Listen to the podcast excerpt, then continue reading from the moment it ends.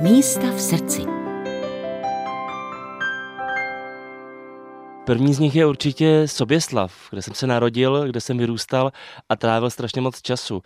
Zrovna jsem teďka vzpomínal na to, jak za zahradou je taková menší, skvělá ulička na procházku směrem do přírody a tam je takový strom, na kterým jsme jako malí stavili vždycky ze dřeva takový domečky jako děti a hráli jsme si tam a chodili jsme na třešně, na blumy a občas i na borůvky a na houby. Tak to je vlastně asi první místo, na který moc rád vzpomínám. U nás za barákem v Soběslavi. Tak eh, v podstatě Soběslav, tam protéká řeka Lužnice, tak eh, pozval byste i tam? Chodíte tam občas na procházku, když eh, zamíříte domů? Paradoxně chodím, protože blízko Lužnice je hokejový stadion a já jako bývalý hokejista právě tohle místo někdy navštívím a třeba se jdu podívat na mladšího bráchu, který tam hraje hokej. Momentálně hrajou playoff, takže ano. Jsou ještě určitě další místa, protože vy jste tak trochu jeho český nevěrník, putujete po republice i po světě?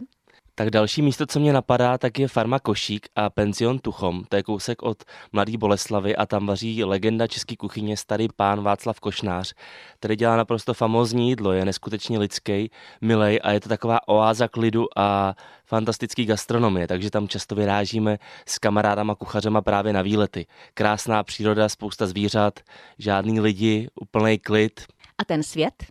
A ve světě, tak eh, teďka naposledy jsem právě byl na Sri Lance, což je taky moc hezká země, strašně milí lidi a ten jejich, eh, ta příroda, ta jejich pokora a to, jak je tam vlastně všude hezky, jak se tam člověk opět skvěle nají, může dokonce i surfovat, může jít na nějaký treky do džungle, může se setkat s orangutánama, respektive na Sri Lance spíš se slonama nebo lvama, tváří v tvář, tak to je taky něco zase úplně jiného a velmi intenzivního. Kam chodíte, když si potřebujete provětrat hlavu nebo když vymýšlíte nové kuchařské recepty?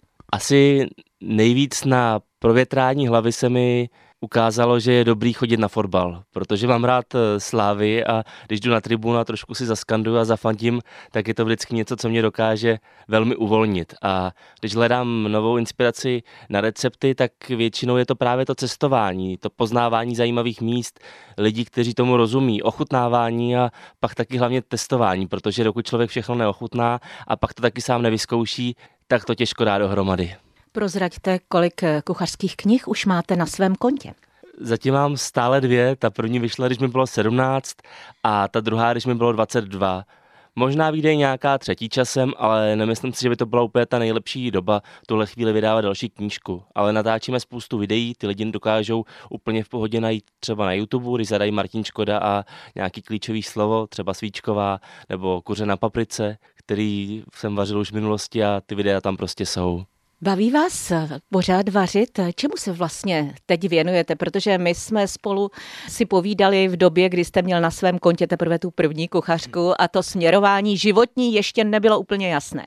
Tak já pořád dělám to, co mě baví, to je za mě to hlavní a pořád je to jídlo. Mám nastavený nějaký dlouhodobý spolupráce s určitýma společnostma, pro který právě třeba natáčím recepty, vařím na spoustě soukromých akcí, budu vařit na nějakých festivalech jídla, budu mít své další kurzy vaření. Loni jsme natočili taky podcast o jídle, který si lidi můžou pustit na audiotéce. Řeší to komfortní jídlo, takový to jídlo, který vás zahřeje ze žaludku a pohladí na duši, když si ho dáte. Může to být guláš, může to být lazáně, můžou to být klidně i buchtičky se šodo. A my jsme tyhle ty všechny jídla tak vlastně do detailu rozebrali s lidmi, kteří je mají rádi a který jim taky rozumí.